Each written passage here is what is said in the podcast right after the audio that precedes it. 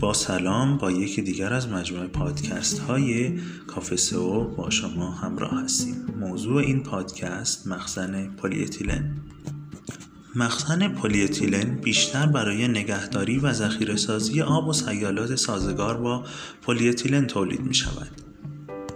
همچنین از محبوب ترین تجهیزات صنعتی است که استفاده از آن در صنایع مختلف بسیار عمومیت یافته است.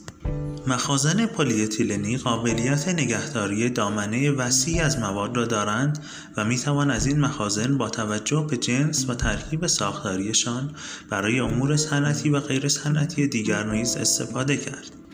از انواع مخازن پلی اتیلن می توان به مخازن افقی، مخازن عمودی، مخازن آسانرو یا کتابی، مخازن مخروطی، مخازن مکعبی و مخازن قیفی اشاره کرد. روش تولید مخازن پلی اتیلن rotational molding است که از پلی اتیلن HDPE برای شکلدهی مواد پلاستیکی به شکل توخالی استفاده می شود.